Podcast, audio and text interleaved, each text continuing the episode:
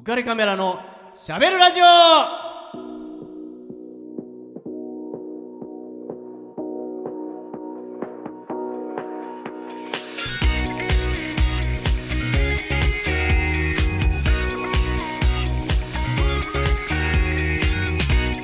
皆さんこんばんは。ウカレックスことウェディングフォトグラファーの田底和彦です。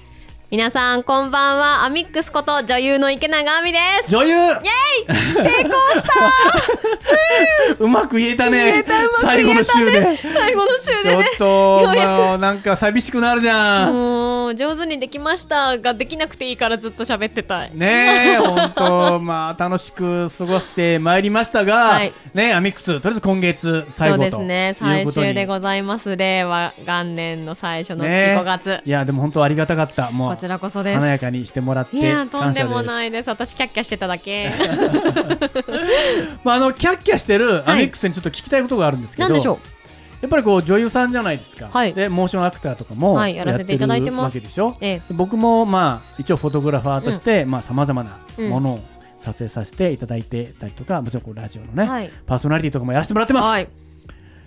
じゃあね、はい。その僕らにとって、はい。クリエイティブってはい。なんだろうって思うんですよね、難しいですね。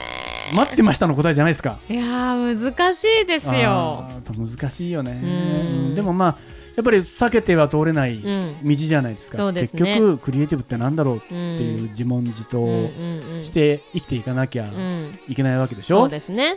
その辺とかはまあうん。アミックスとかどういうふうになんか思ってるのかなとかってまあでも私はとにかく見てくださる方が楽しんでいただけるというかうんまあ面白がってくれるというか、うんそのどの媒体にせよです、うんうんうん。そのこの私自身が今出てるこのラジオという媒体もそうだし、うん。まあやらせていただいてるゲームの YouTube のものも MC やらせていただいてるのも基本的に池永亜美がそのまま出てるものだし、うん。それ以外だとやっぱ女優業として声のお仕事をやらせていただいたりお芝居やらせていただいたりモーションアクターでやらせていただいたりっていうのは、うん。まあ、お芝居だから、うん。まあ、池永亜美はもちろん根本的にはあるけれどうんも、うん。演じてるものであったり作り上げなきゃいけないものだったりっえていうものになってくるんですけえど、うん。まあ、いかに見てる方とか、うん。まあ、聞いてる方、はい。感じてる方々が、まあ、いなんていうんですかね違和感なくじゃないですけど、うん。楽しんでもらう、うん。まあ、それがどんなものでもいいんですけど、はい。その作品としてどうしてもモヤモヤして終わる作品はもちろんあるし あのす意図的にそうしてるのもあるしね。そうそうそう意図的にすごい、すごいもやってして終わる作品とかうね。そう、うん。もちろんあるしハッピーエンドばっかりじゃないけどそういうことではなくてあの私たちの世界って特にうん。エンターテインメントの世界って、うん。あの最悪何かが起こった時うん。に必要とされなくなる可能性がある世界というか、あそうですね。娯楽ね。娯楽でしかないから、消えるかもしれない世界じゃないですか、でもその娯楽として私たちがやってるこの職種がうん。残り続けていろんな人に少なからずでも幸せだったりが届けばいいなとは思ってて、はい。やっぱそれには作品を作っていく上でみんなと作り上げていくうん。スタッフさん、はい。キャストも含めうん。私たちが直接会わないスタッフさん、うん。まあ、アニメーターの方だったりその制作の方だったり、うん。まあ、いろんな人がいますけど、えそういう人たちも含めて一丸となって一個の作品を作り上げて目標を目指せればなってはすごく思いますえよね。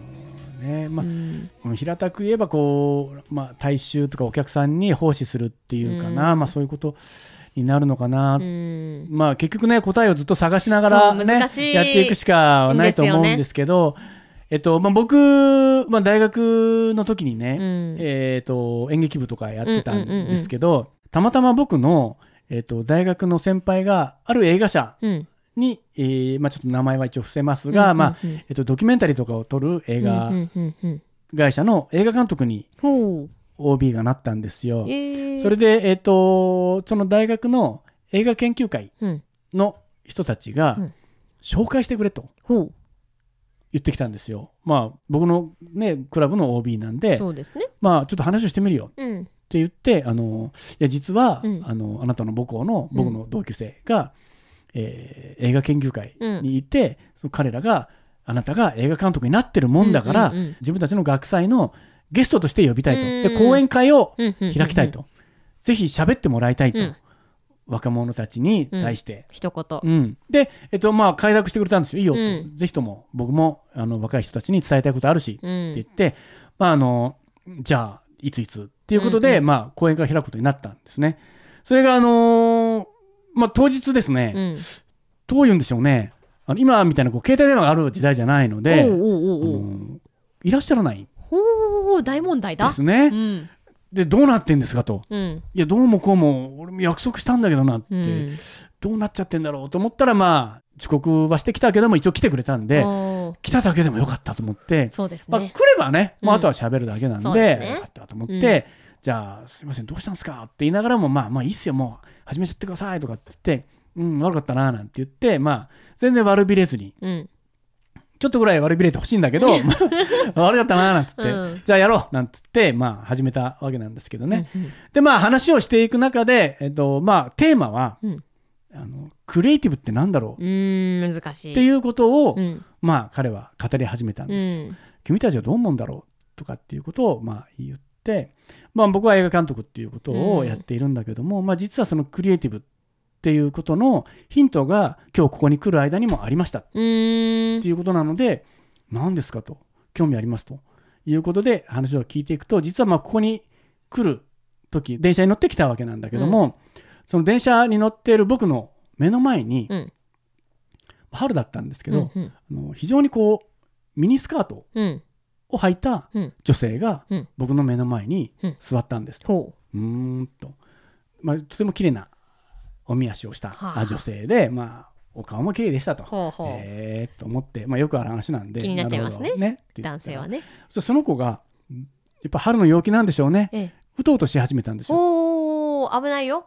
でこれは危ないよ。ってなってくるわけなんですよ。でうとうとしてガタンゴトンって揺られていくとで普段なら力が入っているところもちょっと力抜けちゃうじゃないですか。そうですね。ね？ミニスカートだから気をつけなきゃなって力が入っているところも。どうしてもね寝ちゃったら寝ちゃっねたらねもえ。えうそこは彼女は悪くないです。そう恋ではない。ね？でもなんかこう徐々にこう膝のあたりの力が緩んできて ええ。こう開き始めたそうなんですよ。そうですね。そうするとね。その僕の先輩の映画監督はい。学生たちの憧れの映画監督は、はお開き始めたぞと。ほうほうほう。ね、でどういうわけかそのあもうちょっとって。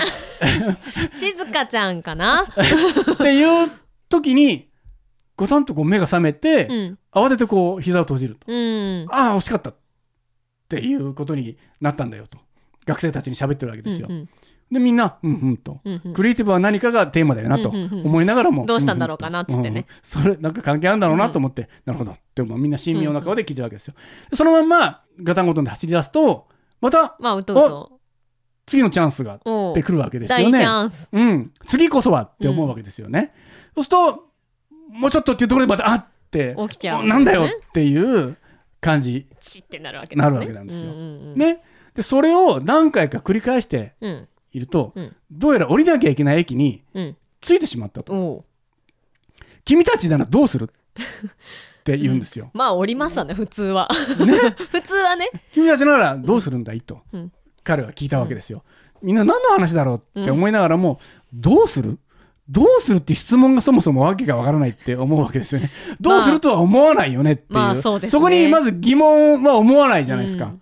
ね、あ、着いた、あ、降りようが降りなきゃ普通じゃないですが普か。通ですけどここでどうするとは思わないから、どうするってこうみんなクエスチョンマークが頭に浮かんでるわけですね。まあ遅刻まあ、何よりも一番頭に浮かんでるのは僕ですよね。えあの先輩ですから。ええええ。えね、満を持して紹介したのは僕ですから。えなんてこと言ってんだと思いますよね。どうしたと、うん。何の話ですかと、うん。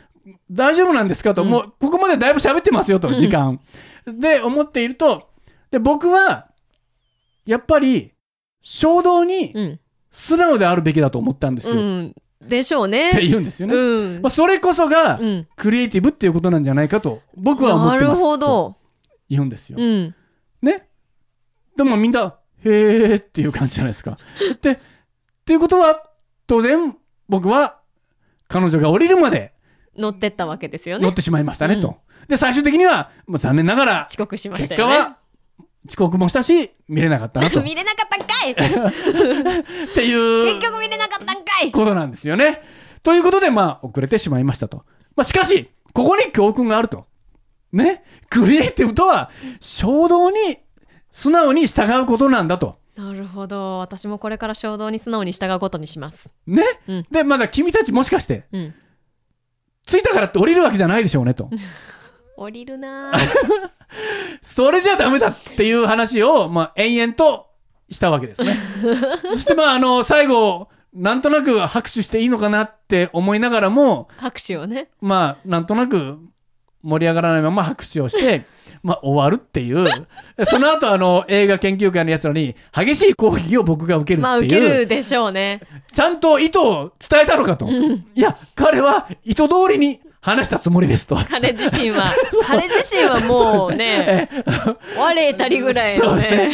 どうだと言わんばかりに、まあ、ドキュメンタリーの彼はね、もうね拍手喝ノ采だと思って喋ってる監督ですから。ねクリエイティブだぞと。うん、これこそがと。こういうこれこそだと。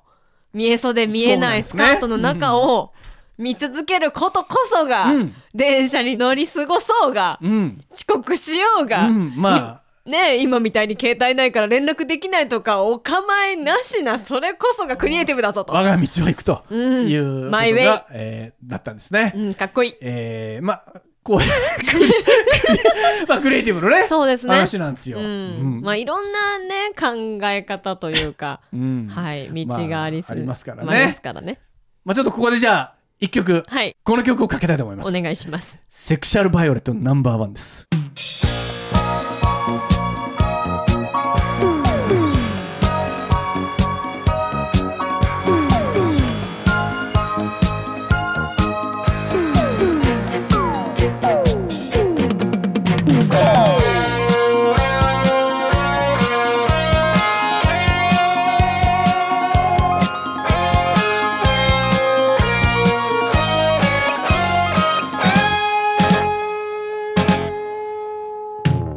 薄い気朝に着替えた女はくびれたラインがなお悲しいね。ファッション雑誌を膝から落として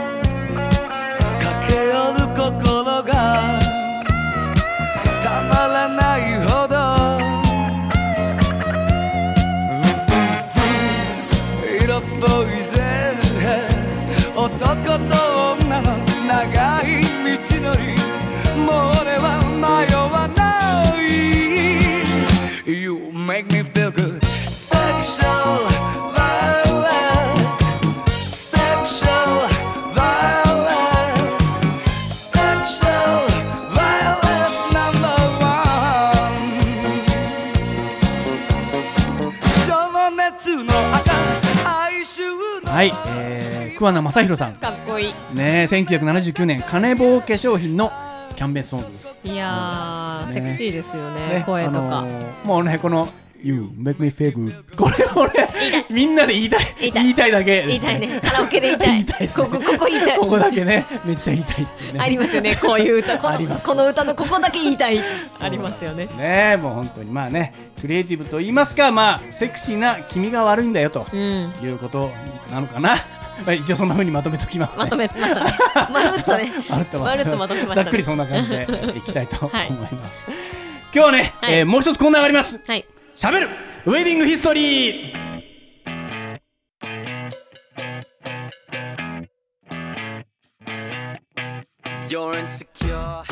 はい、えー、今月もやってまいりました。この企画が。この企画好き。ねもう本当にね人間ドラマと言いますか、うん。本当にあのウェディングの至る所に、ねなんかこう感動する場面だったり、ねあるんですよね。ねでそれをちょっとこうねいろいろ見落とさずに、うん、いろんな模様がありますから、うんね、いるんですけど、うん。まあ、今回ちょっとお話をしたいのは、うん。えーまあ、定番ではあるんですけども、神父さんのうん。手紙なんですね。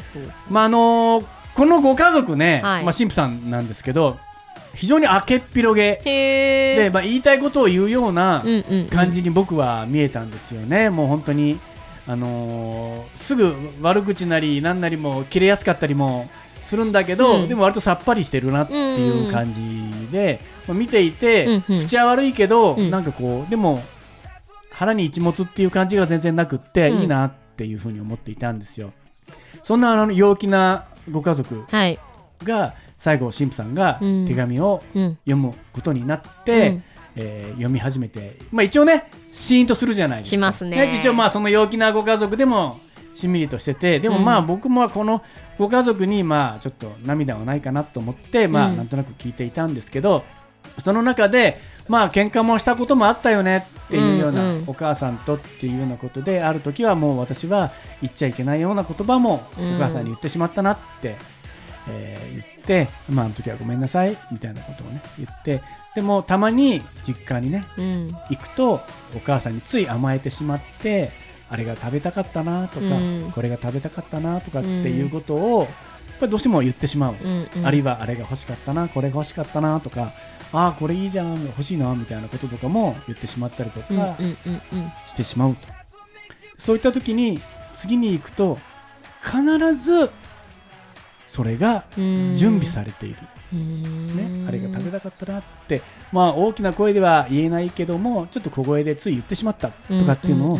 必ず聞いていて次に行った時には必ず用意しているっていうことにもう、まあ、口に出しては恥ずかしくって言えなかったけど本当に驚いていたし毎回感激うんしてたんだよって思って、うん。ある時お母さんすごいねってうん。言ったんだってうん言うんですね。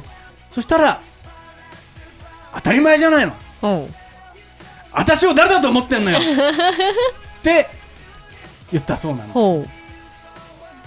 誰だと思っ誰なんですか？母ですよ母 そうなんですよ。僕もね感激したのはお母さんはね当たり前じゃないの。私を誰だと思ってんだよ。お母さんだよ、うん。あんたの。っうん。て言われたそうなんうんですよ、うんうんそれでもう感激してしまって、うん。神父さんもねそうなんだ。お母さんってこういうことなんだっうん。て思って、私もうん。いつかはうん。お母さんのようなうん。お母さんになりたいなりたいと思っています。っうん。て言ったら陽気なお母さんの涙腺崩壊ですよね。そうですね。そこは崩壊しますね,、まあそんな親子関係っていうかな、うん。まあそんなことをこの間ねそのねお母さんの短歌がうん。めっちゃかっこいいなと思って、うんかっこいいですね私を誰だと思ってんだよあんたのお母さんだよっうんて分からなくてどうするそんなことが、うっんていうのがねいや親だなっていうね。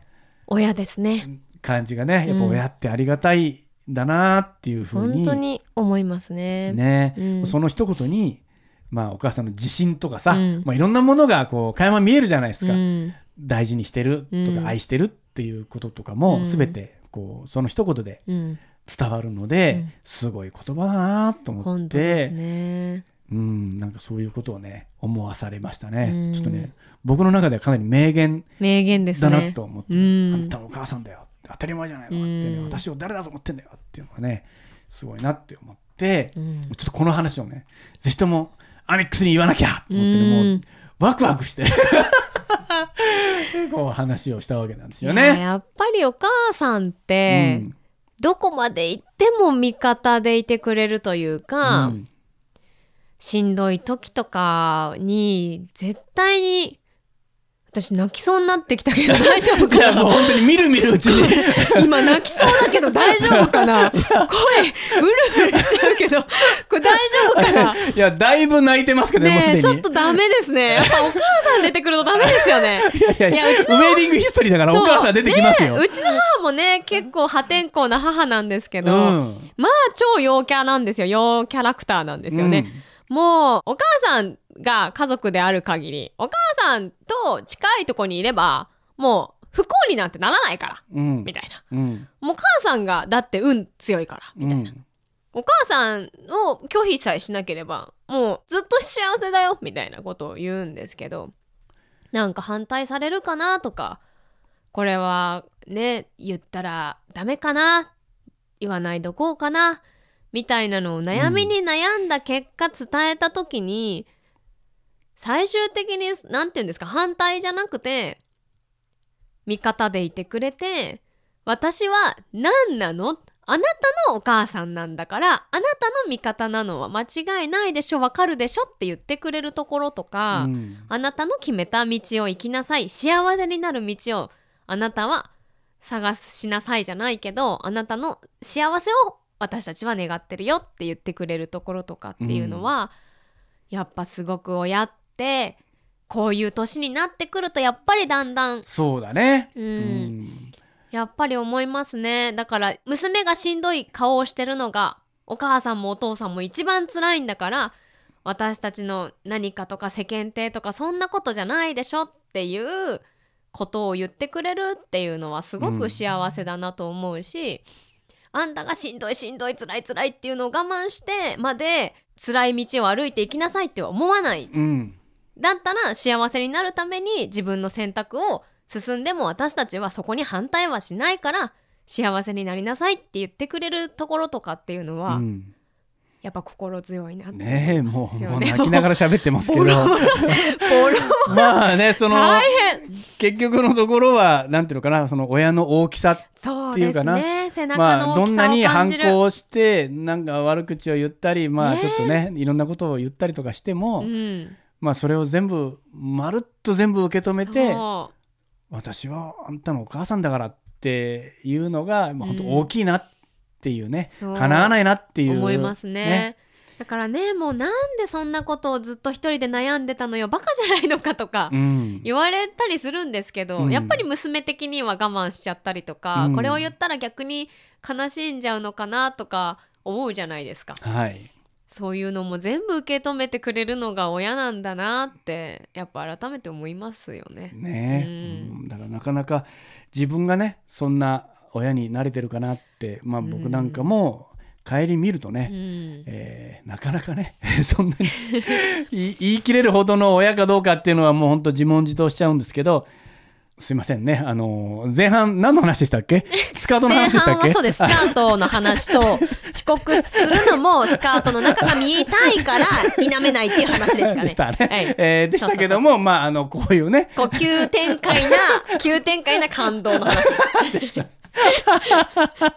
そうそう。でまあそんな感じなんですよねクボロボロになるぞみたいなこと。まあね最後はこんな感じでちょっとねねまあいい話で締めたいとそうですね。思いますけどね、はいまあウェディングヒストリーもね、うんまたこの先も楽しみにはい。していただきこたいなとのこれ大好き。ウありがとうございェますディングヒストリー大好えーじゃあちょっと、あみちゃんからはい最後なんで、き。はい。えーリクエスト曲をお願いします、これはね、うん。もうやっぱりね、令和に変わって、うん。まあ私の大好きなアーティストさんを逃すわけにはいかないじゃないですか。まあまあねいつ来るんだろうと思ってましたけど、そうですよね。ここで来るんですね、はい、平成でうん。売上、CD 売上ランキング6位に入りました。6位すごいね。6位ですよ。うんうん。6位に入りました「Tomorrow Never Knows」です。よっ。とどまること知らない時の中で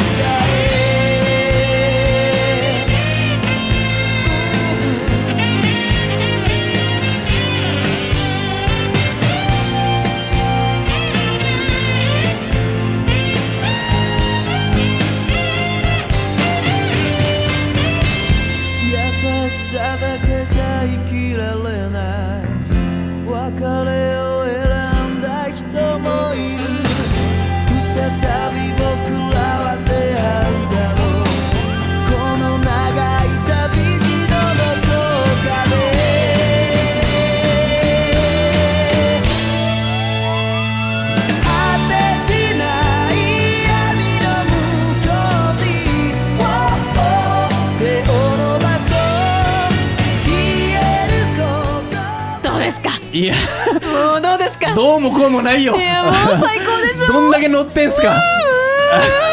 ライブを思い出される。高ま